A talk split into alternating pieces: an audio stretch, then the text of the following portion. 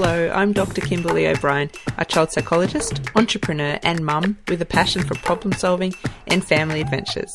Join me each week for practical tips and on air consultations with the smartest, kindest parents and their incredible kids.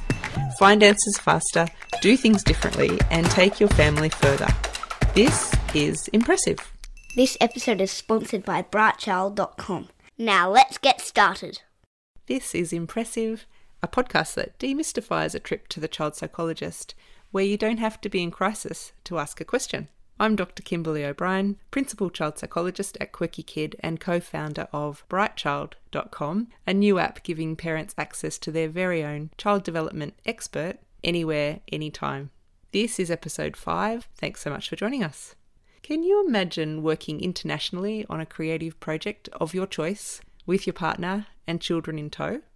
What would it look like, I hear you say? How could we make that happen? Well, in the case of Rachel Peachey and her partner Paul Mosig, they get paid to photograph and exhibit their work while their children travel with them on field trips.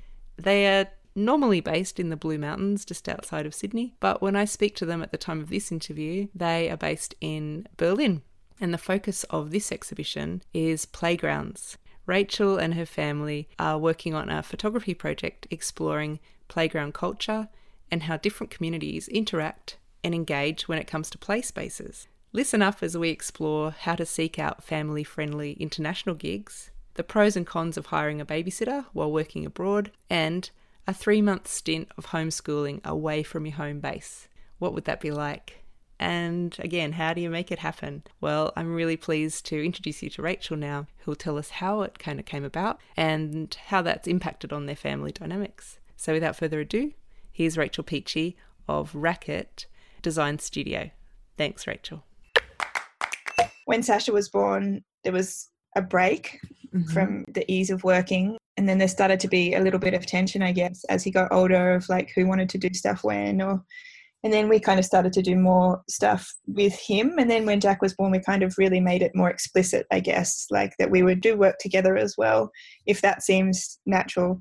And sometimes it doesn't and sometimes it doesn't. But um, in 2014 we did a residency in berlin mm-hmm. kind of after like quite a few years of balancing design and artwork. And they came with us on that and we really kind of made work together photography and, and video work and not just solely them being in the work, but them being kind of involved in terms of talking about what it is. And I mean, clearly, some points they're more involved than others, but as we started to, to do work about play, they became much more involved. And then we did another residency a couple of years later in Berlin, then it was explicitly about play. Mm-hmm. And doing field trips to particular playgrounds and looking at games and playing and the kind of feelings that come up when kind of socializing or like when taking risks and how they feel like there's a lot of rules and demands put on you as a child. Yes. so we talked about that a lot with them and and they became a lot more involved Sasha in particular has started to have stronger ideas about what could be included and that I feel like we're at a point where like we take him a lot more his ideas a lot more seriously. Like uh-huh. I think uh-huh. we wrote about it for quite a while that we were collaborating and I think that was true to an extent, but I think like with anything where you're kind of putting yourself out there in writing, you know, it's probably more an idea than necessarily the complete honest reality. Whereas whereas now I feel like it it is definitely moving more towards that. Mm-hmm. Even though it's still always because any art collaboration, there's always a bit of a power imbalance. Yes not like an evil kind of power imbalance, but just like, you know, my idea is better. Actually, no, my idea is better, or that, that type of thing. Yeah. you sit around as a family and, and exchange ideas or? Yeah, yeah. I think it's a little bit more, um, oh, yeah, I mean, occasionally, but they don't really like that. like I think that's a bit formal. formal. I think yes, yeah. I think you know I teach ethics at their school, mm-hmm. and that kind of very formal discussion of ideas like that, like it only really lasts well for maybe five to ten minutes at a time before you know the the need to be like funny or like slack off or be silly takes over. Yeah. And so it's a bit the same with this. I think like we might try and have a, a serious conversation about things, but like almost immediately there's the kind of glaze over and yes yeah and so no i think when we do it it has to be a bit more spontaneous. yeah i think so. And, and kind of while we're traveling or going while we're going on a walk or you know like like yeah they're not ready for like you're going to have a serious sit down meeting about what we're doing. Yeah no. Less planning more play. Yeah i mean they're much better in that realm and, and sometimes we are too where like they like making things. They're still not as interested in like the endless discussion about what it means and why we've done something and yeah yeah Rachel, can you tell me how you managed to construct this lifestyle for yourself where you travel and you get to do creative things and then you also produce books. I want to hear about the book as well, but maybe just to start with like how other parents could create something similar for themselves. Well, I mean, we've been very lucky. After we're doing a lot of artwork, we started to do a couple of uh, graphic and web design projects, and then that kind of snowballed. And so Paul and I have, you know, a kind of ongoing business of, of doing that. And yeah, I mean, we've been really lucky. We haven't had to kind of develop that too intensely, and it's been able to support us. And because uh, we can work through the internet, you know, you're, you're able to do. I mean, it's it's not always ideal to be moving around and working. It, it does make things more complicated, but it does mean that if there's an opportunity, we're more likely to be able to take that. Yes. I mean, we we do make some money from our artwork but it's I'd say it's like 20%, 80% kind of split. Yeah. So yeah, we're able to do it from your web yeah. design business, which is Racket. Yeah, web design, yeah, and yeah, and graphic design. Yeah. If people wanted to learn more about Racket, should they just go to the website? Oh, sure. Yeah. I mean, we're kind of trying to redevelop that at the moment, actually. I mean, the difficulty of doing multiple things all at once is that we, we've been trying to redevelop our own site for maybe three years now. Yes. yeah. Always yeah. a juggle. Yeah, totally. And what about juggling school? So you're homeschooling them now. Have you kind of done bits and pieces along the way, or are they? Yeah, how does that work? And how did the kids yeah, feel about traveling? Uh, yeah, I think they're mixed. Like they're excited by it and they enjoy it. And then when things are like difficult or long, like two days ago, we traveled from Florence up here, and it was a pretty long day and that can sometimes you know like take a toll as it does on anybody sure and i mean but that's fine it's fine for them to have difficult days we had a little kind of exhibition at the end of our residency and for a few days that was difficult because we were quite busy and so we had less time to focus on what they were doing that's the hard bits i think whereas like today we've kind of settled down more and you know Paul's doing some work with them on their maths and writing and stuff. And so, Rachel, you know, you talked a bit about cultural differences. Have the kids noticed any cultural differences in the playgrounds, like when it comes to connecting with other oh, kids? Or, yeah, yeah what's I mean, that like? Tell me about it. Not this trip yet so much because we haven't really been in, in any playgrounds. But when we lived in Germany a couple of years ago, we lived there for a year. It was definitely really different. I mean, I think we were in Berlin, and for one, because most people live in apartments, the playgrounds are really full all the time because everyone has to leave the apartment every day because it's very you know you have to because yeah.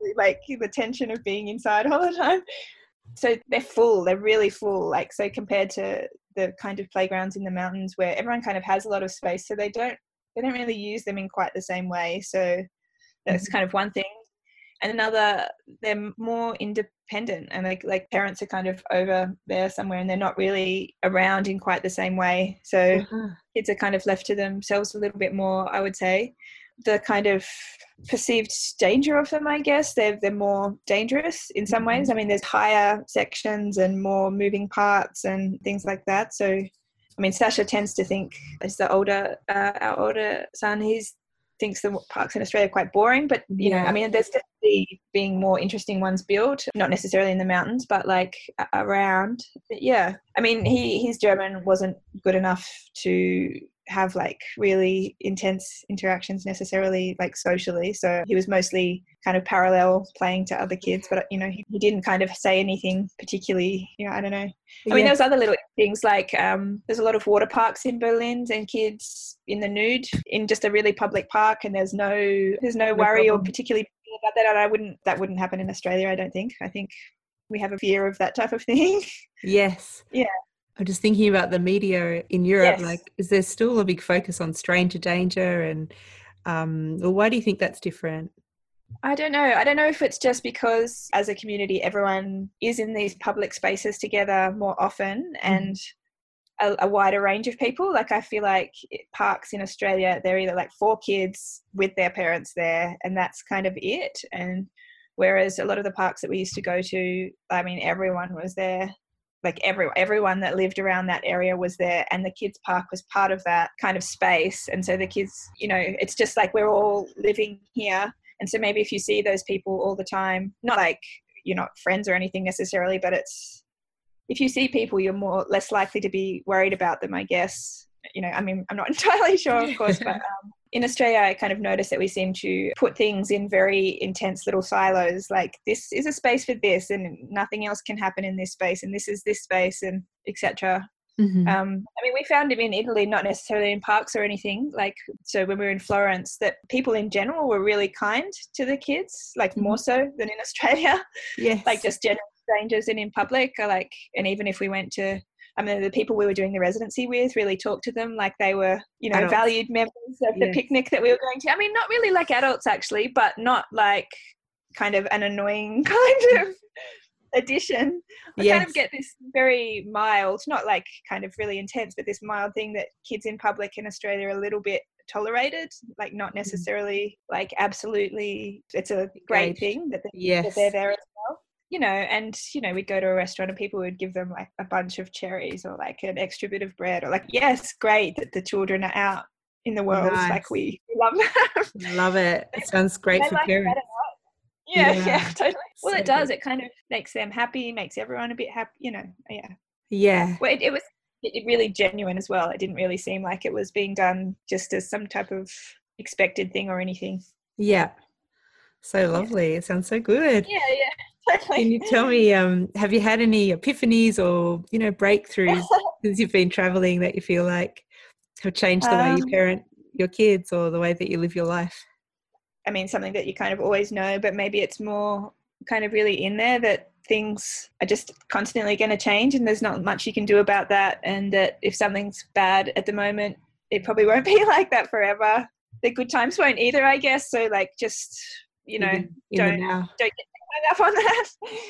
Uh, yeah, like the fact that I, what we're thinking at the moment, actually, there's there's been a bit of um, tension. I think, like when we're in an enclosed space for too long, and the kids like they really love each other, but they, you know, they'll they'll fight with each other, and so the real need to spend time apart. So like one of us going to do something with one and and one with another. And i think we tend to forget that we need to do that because uh, you know sometimes it can be more difficult i guess. It's like oh it'd be easier if all four of us went and did this because then we wouldn't you know because yes. we all want to do that or, or something like that. But yeah that thing of like one of us spending time one on one with the kids and not as some type of exercise but more like that you know you, you forget that that dynamic is is really lovely, and you kind yeah. of learn that oh yeah, that's right. I really love hanging out with Sasha or with Jack or you know with Paul even like separately. Yeah.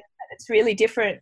Like the dynamic of four people is always going to be you know compromise. Yeah, we're still working on that one. yes. Sounds yeah. very familiar. I think with any family, just changing those dynamics can just break it up. Hey, that sounds good. And Rachel, I just wondered also about, you know, your creative life and your professional life. Like, have you always managed to maintain that while you've been parenting, or do you sometimes go more into mum mode and forget about your own pursuits? How do you keep the balance? Yeah, I don't know. I'm pretty selfish. no, I mean not entirely, but also we're also again like when we're, we're living at home in the mountains. Um, my mum lives in a like an apartment at the back of our house. Yes. but she i mean she has a full-time job as well but it just means that there's three of us not just two of us and so that's amazing. Yeah um, nice one. Good support. yeah you know and i know that's not something everyone can just like find. It's not like you can work towards that but that's really been amazing for us. Um, and it's just the little things. It's not like long periods of time or anything but like oh that half an hour where paul and i both have to do something or yes. those I mean, those little tiny times. I mean, especially when they were younger, that time when you have a shower or whatever. So helpful. Know, yeah, incredibly helpful. What yeah, about- no, I mean, sorry, but there's there's been a couple one project maybe like a month ago. It was a design project, and it became quite intense. And we were just working really ridiculous hours. And that was the one time I think Sasha said, "This sucks." Like I, I don't like this. Like, and that was really fair enough. And I mean, we didn't either. And that was one of those things where it's like, yeah, I know. yeah. Yeah. So that, that doesn't happen very often, but occasionally. Yeah. And do you ever call on anyone when you're overseas, like to get a babysitter when you're in work mode? I always find that such a juggle, you know, like if, if my partner and I are away working and we want to bring the kids, but then it turns yeah. into a family holiday more than a, you know, professional yeah. experience because we feel yeah. limited by not having that extra support. Yeah. Um, yeah, no, it's it's difficult. I think Paul actually, my partner, finds that the the most difficult. In terms of artwork, it is what it is, and there's no kind of necessarily deadlines on it, so it doesn't necessarily have the same. Even though it's like can be emotionally kind of challenging, and you're like, oh, I'm not getting this done fast enough. Well, it's not. It doesn't have that. While we're traveling anyway, like if we're having an exhibition at home, that's a different thing, and we would ask for support at those times when you know we're installing something for it but like when we're traveling it doesn't quite matter as much but with it does get a bit stressful with with the design work and stuff but there's actually just nothing we can do like we just have to yeah like oh i really need three hours now can you guys go and do something or yes. you know whatever the first time we went away for a few months like when they were younger we did try like a babysitter when we were in germany mm-hmm. but i can't say it was entirely successful like they didn't like it at all really okay um, yeah actually there was one girl and but they really didn't like her and then we uh, met a, a, swedish girl and she kind of looked after them a bit and that was a bit better but i think they found it quite weird because we don't really do it at home because yeah. we my mum support so bringing in like that they were just like what is this that might have had more to do with like the fact that they've never really learned the kind of structure of having a babysitter necessarily. Yeah. So you know it's hard to say whether one of my friends in Berlin used to look after them sometimes when we lived there. Um, and they liked that and and that was kind of great but that was generally more for social things not for work things. I mean yeah basically we can't do that so we just um i mean we talk about with them that this you'll have to kind of read or draw or do something for a couple of hours while this specific thing is happening. Yes and like we always have which isn't always great but is what happens is that we work after they've kind of gone to sleep yeah. Yep. this one working, working within yeah. the limits. Fair yeah, enough. Yeah, totally. It That's worked. right. Yeah. Yeah. And um, last question, I feel like I have to wrap it up. I'm so thankful okay. for your time. I wondered um, how you go settling back into like Australian culture when you come home, or does it always feel like a pit stop and that something new and exciting is around the corner?